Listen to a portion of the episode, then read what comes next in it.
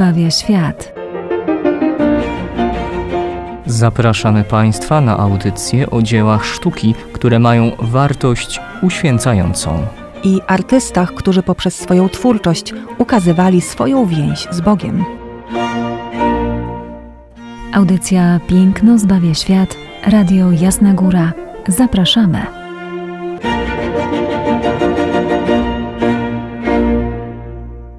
Drodzy radiosłuchacze, pozdrawiamy Was i witamy w kolejnej e, odsłonie audycji Piękno zbawia świat. Ojciec Tomasz Mordziałek i Izabela Banaszewska. Dzisiaj będzie e, szumnie i płomieniście. A dlaczego, panie redaktor? A nawet cudownie. O, tak. Dlaczego? E, pamiętam, jak e, kończyliśmy ostatnią audycję sprzed tygodnia, kiedy przypatrywaliśmy się obrazowi w niebo wstąpienie Giotta. Pamiętam, że ojciec wtedy powiedział, że no mieliśmy tutaj w tym obrazie przedsmak nieba. To teraz ta cudowność, która nam się udzieli, to z tego tytułu, ponieważ to niebo przychyli się ku nam, a nawet nas ogarnie. Więc może na początku tej audycji już powinniśmy się otworzyć i poddać temu ogarnieniu. Cud zesłania Ducha Świętego. Obraz z 1545 roku będzie tematem naszej dzisiejszej audycji, a jest to obraz namalowany przez kolorystę wszechczasów, Tycjana. Albo inaczej Tiziano Vecelli. Tak, to prawda, urodzonego w Dolomitach, fantastycznego weneckiego artystę niezwykle mądrego. Ponieważ rodzi się w górach, w Dolomitach, to proszę pamiętać, że do roku 20 chyba 5 lat mówi jeszcze gwarą. E, tymczasem dzięki swoim ogromnym zdolnościom, naprawdę ogromnym zdolnościom, wymaluje sobie, tak możemy powiedzieć, tytuł hrabiowski. Jak dobrze kojarzę i pamiętam, no to przynajmniej tak go określają, jeśli się mylę, proszę mnie poprawić, jako jednego e, z tych chyba najwybitniejszych tamtych e, czasów malarzów weneckich. Tak, to prawda. Oczywiście on e, swoje pierwsze kroki stawia poza, poza warsztatem malarskim. On i jego brat uczą się w warsztacie Sebastiana Zucato, który zajmuje się mozaiką. Ale pamiętamy, czym jest mozaika i jaki jest jej blask, jej świetlistość. Coś mi się wydaje, że ten blask właśnie, to wysublimowane światło, e, gdzieś zapamięta na długo Tycjan, ponieważ wszystkie jego obrazy pójdą właśnie w tym kierunku. On będzie przez całe swoje życie, rozwijając swój talent, szukał ideału świetlistości w obrazie. Obraz, na który w tej chwili spoglądamy, myślę, e, że jest naprawdę taką syntezą pracy twórczej Tycjana, nad którą to pracował przez wiele, wiele lat. Zwłaszcza, że w tym obrazie jest też całe mnóstwo tego e, szczególnego pigmentu, nad którym zapanował z brawurą, tej barwy tycjanowskiej, rudo-pomarańczowo-złotej, barwy po prostu światła, ognia. To wszystko zamyka się w dzisiejszym temacie zesłania Ducha Świętego. Wiemy, na co spoglądamy, przynajmniej możemy sobie wyobrażać, bo jednak zesłanie Ducha Świętego przeżywamy oczywiście jako uroczystość kościelną co roku na zakończenie okresu wielkanocnego. Wiele obrazów przemyka nam zapewne, gdy już mówimy o tymże wydarzeniu. Jednak wejdźmy e, w słowo, które dostajemy e, o tym wydarzeniu historiozbawczym, jakim jest zesłanie Ducha Świętego, stąpieniu na niego na tych wszystkich, którzy się właśnie gdzie zebrali. Zamieńmy się w słuch to, co podaje nam autor e, dziejów apostolskich, a później przenieśmy się do dzieła Tycjana, jak on, jak to jego oczami jak to on wyobrażał i jakie prawdy pragnie nam przenieść, ukazać e, w tymże wydarzeniu cudu zesłania Ducha Świętego. Dzieje apostolskie opisują to tak. Kiedy nadszedł wreszcie dzień pięćdziesiątnicy, znajdowali się wszyscy razem na tym samym miejscu. Nagle dał się słyszeć z nieba szum, jakby uderzenie gwałtownego wiatru i napełnił cały dom, w którym przebywali. Ukazały im się też języki jakby z ognia, które się rozdzieliły i na każdym z nich spoczął jeden. I wszyscy zostali napełnieni Duchem Świętym i zaczęli mówić obcymi językami, tak jak im Duch pozwalał mówić. W dalszej części to już słyszymy o tym, jak tymi językami się posługują i Żydzi z różnych części Cesarstwa Rzymskiego przybywający do Jerozolimy na święto, pięćdziesiątnicy słyszą swój własny ojczysty język, co sprowadza ich w zdumienie. A my mamy ten moment wieczernika. E, wieczernika, e, który no po pierwsze kojarzymy. Ostatnia wieczerza, wieczernik. Zmartwychwstanie, wieczernik. E, gdy zamknęli się apostołowie z obawy przed e, Żydami, kolejne objawienie się zmartwychwstałego, no również w wieczerniku, gdzieś z Tomaszem.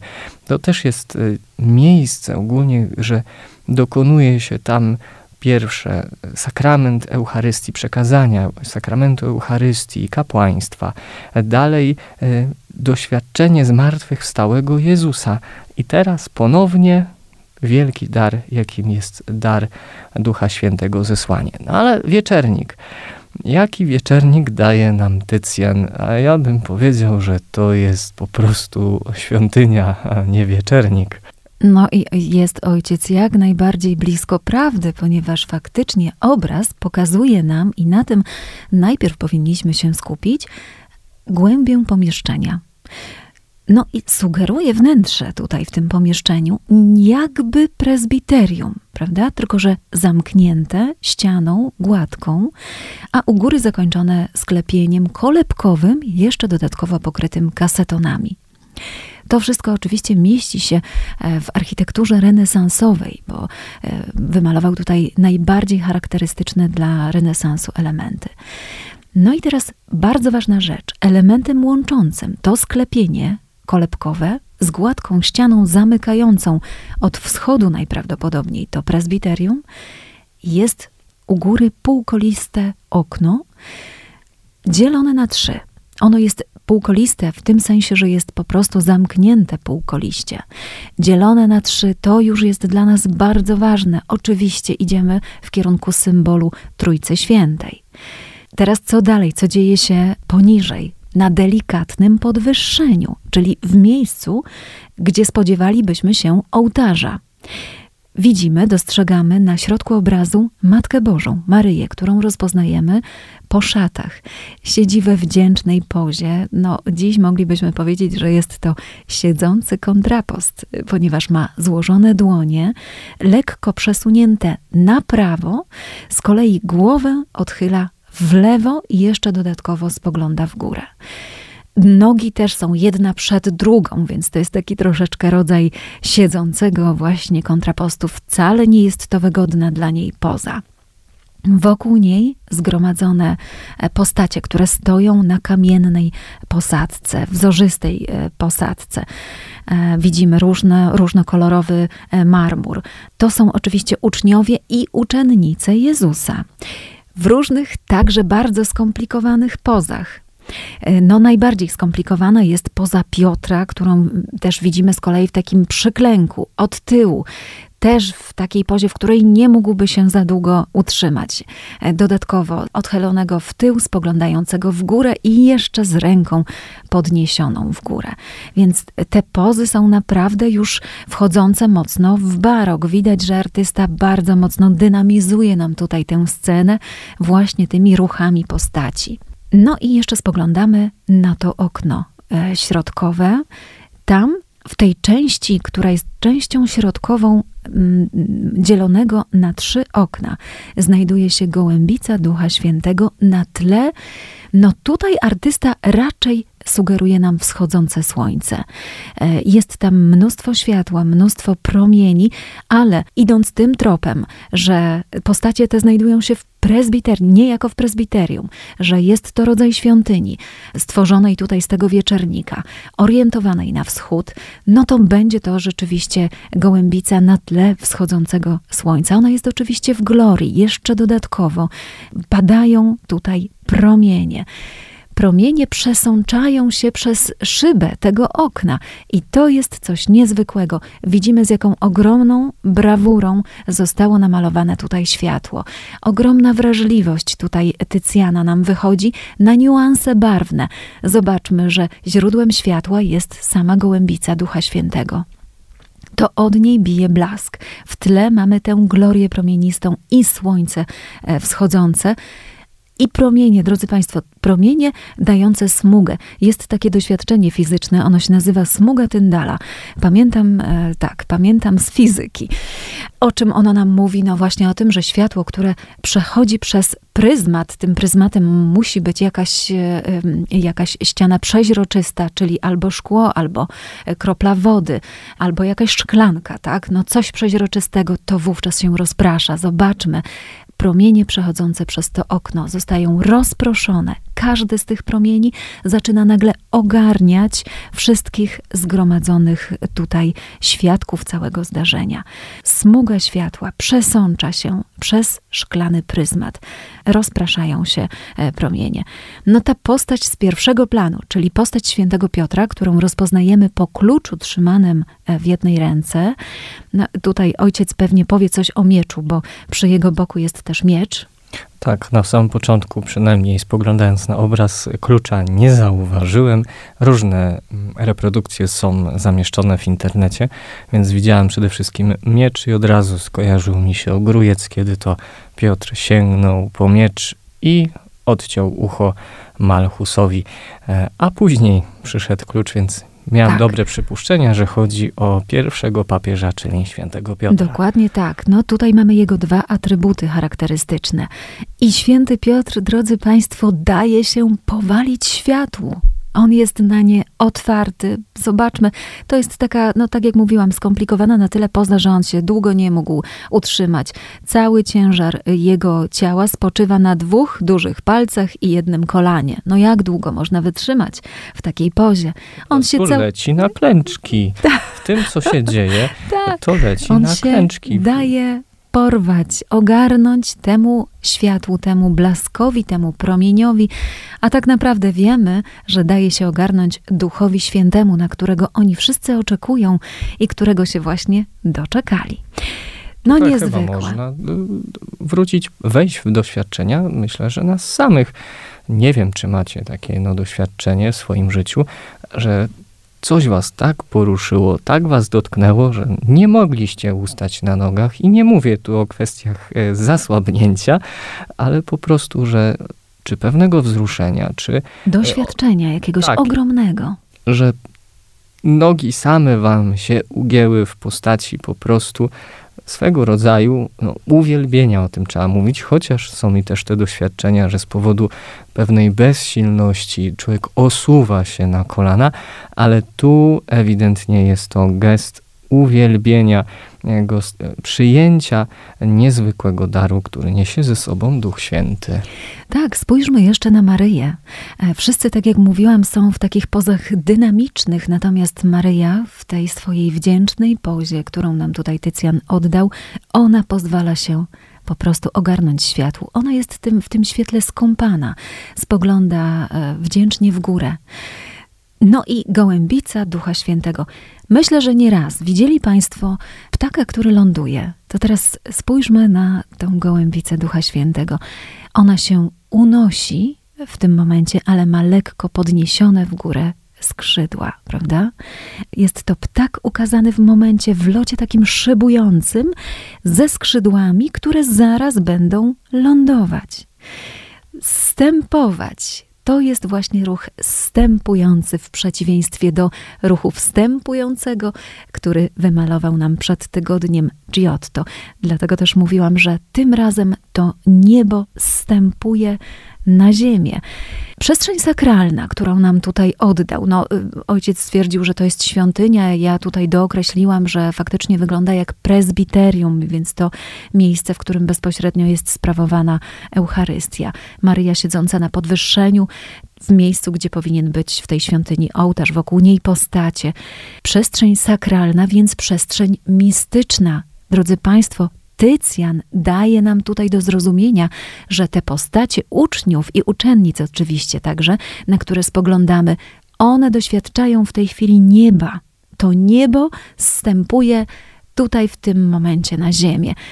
Cud. I rzeczywiście taki też tytuł nosi e, nasz obraz. Cud zesłania Ducha Świętego. Nie samo zesłanie, cud zesłania Ducha Świętego. Więc nie przypadkowo maluje nam tutaj wieczernik w postaci świątyni właśnie. Jednocześnie warto tutaj dodać i spojrzeć e, przynajmniej od strony teologicznej już po czasie jednak e, żywotu Tycjana.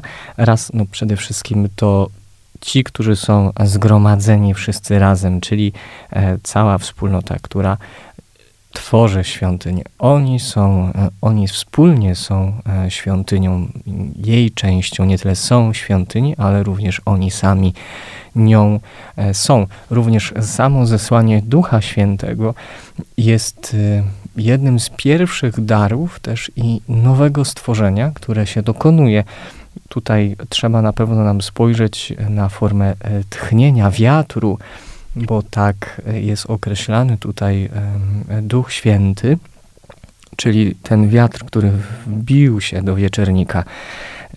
Jest to tchnienie, które mam, z którym mamy do czynienia już w Księdze Rodzaju, kiedy to człowiek e, ożył, zostało mu dane tchnienie od samego Boga i również to jest to samo tchnienie. Tylko, że to jest tchnienie już nowego człowieka, czyli odkupionego, tego, który ma być na wzór Chrystusa, który pokazał, przedstawił i jest wzorem, pewną formą, jak e, człowiek, jaka jest istota człowieka, jest, jakie jest jego powołanie. I Duch Święty jest tym e, tchnieniem stwórczym, dla wspólnoty Kościoła. Tu mówimy też również o tym, o momencie wieczernika i zesłania Ducha Świętego, że dokonuje się pewna taka, powiedzmy, pieczęć, dokręcenie wszystkich śrubek do stworzenia wspólnoty Kościoła, bo ona tworzyła się już to trzeba by zacząć od Abrahama tak naprawdę, ale e, tu już są te ostatnie przymiarki, ostatnie domknięcia. Zesłanie Ducha Świętego jest tym ostatecznym momentem. Mamy od tego momentu pełnoprawnie, możemy mówić, wspólnotę Kościoła, wspólnotę ludzi e, nowonarodzonych, e, przez mękę, śmierć i zmartwychwstanie Chrystusa. Co niebywałe jest, co robi Tycjan, przynajmniej dla mnie, gdy pierwszy raz spojrzałem na ten obraz, który też znajduje się w Santa Maria della Salute w Wenecji, to jest to, jak przedstawia e, wszystkich tych e, członków wspólnoty po prostu w różnych pozach e, gdy przyjmują Ducha Świętego. Autor dziejów apostolskich kompletnie nie mówi nam o tym, jak oni się e, zachowali, e, jak przyjmowali to do siebie. Już wspomnieliśmy o postawie Piotra, która się dokonuje, no wręcz e, osuwający się na kolana z powodu tego wielkiego dzieła, które się dokonuje. O, o Matce Bożej, która w tej postawie modlitwę i złożonych rąk i, i spokoju przyjmuje ten dar od swojego Syna, E, Ducha Świętego, ale też innych, co, co jest e, piękne. Oni też rozmawiają między sobą w trakcie e, tego cudu. Zobacz, no, możemy tutaj wręcz tworzyć sami dla siebie dialogi, co mogliby mówić. Zobacz, co się dzieje, zobacz na górę, zobacz na to światło.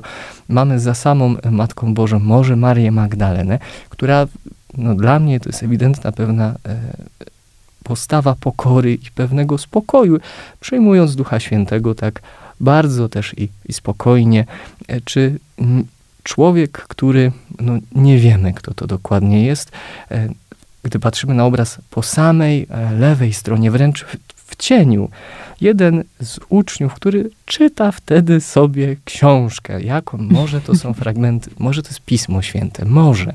Nie wiemy. Może przypomina sobie te cytaty, te, te momenty, w których y, Chrystus, zmartwychwstały Chrystus, mówił o tym, że pożyteczne jest dla was moje odejście. Możliwe. I on w tym momencie, on w ogóle nawet nie patrzy w górę, nie, nie interesuje go nawet wspólnota. On mhm. po prostu sobie czyta i widzimy nad nim e, ten język ognia, ten e, dar Ducha Świętego. Przy samej Maryi mamy innego z uczniów e, sędziwego człowieka, widzimy po długiej, siwej brodzie i też no, łysinie, który spogląda na Maryję, wręcz chciałby się do niej odezwać, e, może nawet i pytać, co się dzieje.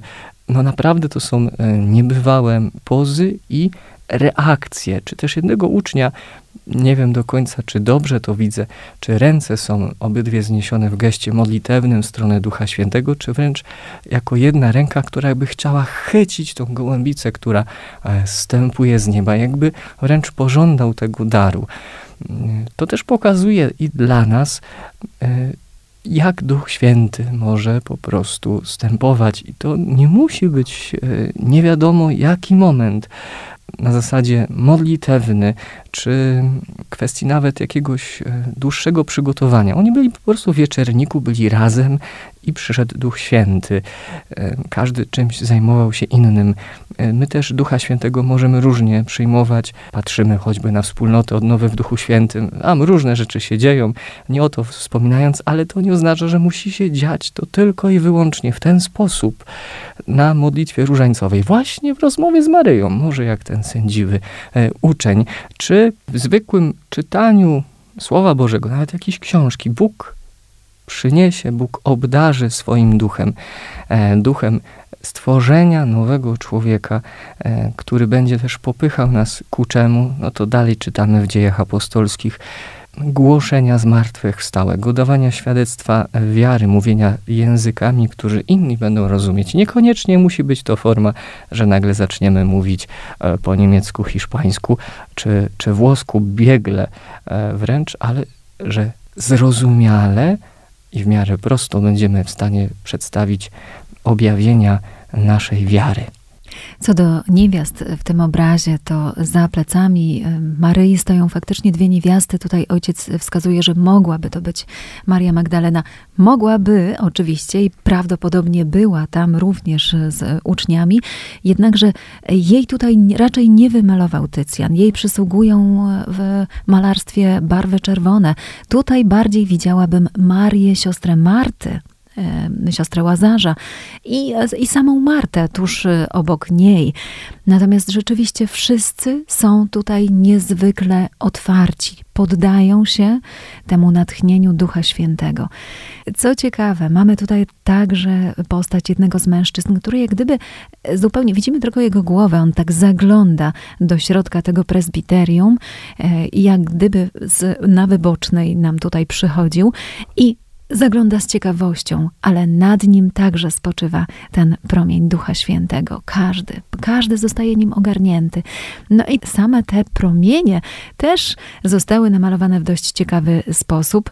Jeśli chodzi o generalnie ikonografię przedstawień zesłania Ducha Świętego, to artyści posługiwali się faktycznie cytatem z Pisma Świętego, ukazując te ogniste języki. Tutaj mamy taki cieniutki pręcik, jak gdyby zostali porażeni piorunem, prądem.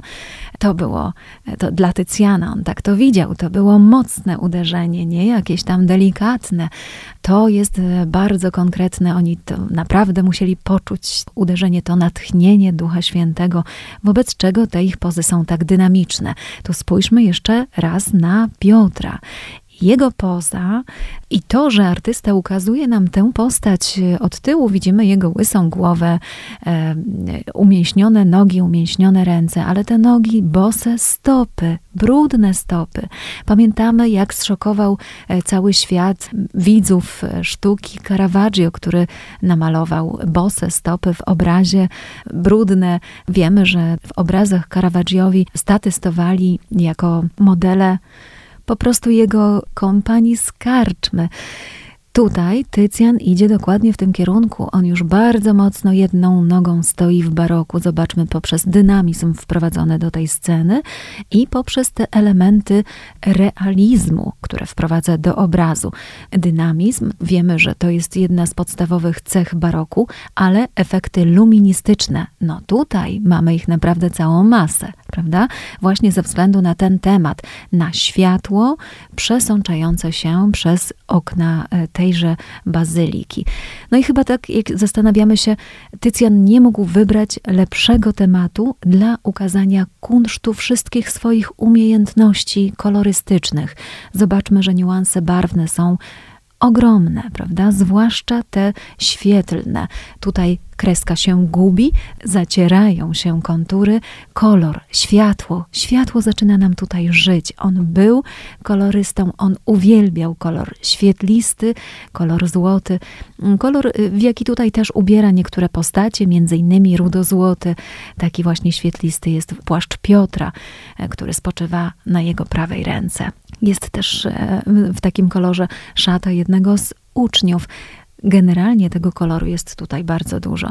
Zresztą ten znakomity malarz e, mówił, że kolor jest miarą wszech rzeczy, a dobremu artyście wystarczą tylko trzy kolory. Mówiliśmy o tym już w poprzednich audycjach, kiedy omawialiśmy obrazy Tycjana. Tak, trzy kolory uważał, że wystarczą: biały, czarny i czerwony. Byle artysta wiedział, jak ich użyć. No zdecydowanie. Tycjan wie, jak ich używać. No i jeszcze jedna rzecz. Temu artyście zarzucano często, że jego rysunek nie jest precyzyjny. To teraz spójrzmy, że jest to jeden z obrazów, zresztą on powstaje, e, tak jak już e, mówiłam, w 1545 roku. Tycjan rodzi się w 1488 roku, więc widać, że jest to już artysta doświadczony. No i teraz, kiedy spoglądamy, jaką głębię wykreślił za pomocą absolutnie tylko i wyłącznie rysunku, jaką głębię e, nam tutaj wykreślił artysta, gdzie sugeruje nam, obraz zostaje umieszczony w niszy, tylko że ta nisza to jest już prawie, że efekt kwadratury, którą e, stworzył na płaskiej ścianie. Zobaczmy, nisza sugeruje nam, że możemy wtargnąć do tego wnętrza, wejść i razem z uczniami Jezusa przeżywać ten moment zesłania Ducha Świętego. Oczywiście potęguje nam tutaj jeszcze ten efekt, co? No rozmiary samego obrazu, one są ogromne. Obraz jest 570 na 260 centymetrów, więc no 5,5 metra na ponad 2,5, prawda? Ogromnych rozmiarów. Bardzo pięknie trzyma się proporcji, no i tutaj udowadnia nam, że rysownikiem to on również potrafi być i wykreślić, zasugerować nam trójwymiarowe wnętrze na zupełnie płaskiej, dwuwymiarowej ścianie. Zachwyceni dziełem Tycjana i tym, co przeżywamy, czyli cudem zesłania Ducha Świętego, Żegnamy się z Wami już, e, drodzy radiosłuchacze, zapraszając e, na kolejną audycję Piękno zbawia świat i życzymy może, żeby Was zawiało Duchem Świętym. Porwał, ogarnął blask Ducha Świętego. Bądźcie rozpaleni Jego ogniem. Żegnają się z Wami ojciec Tomasz Mordziałek i Izabela Banaszewska. Zapraszamy za tydzień. Do usłyszenia.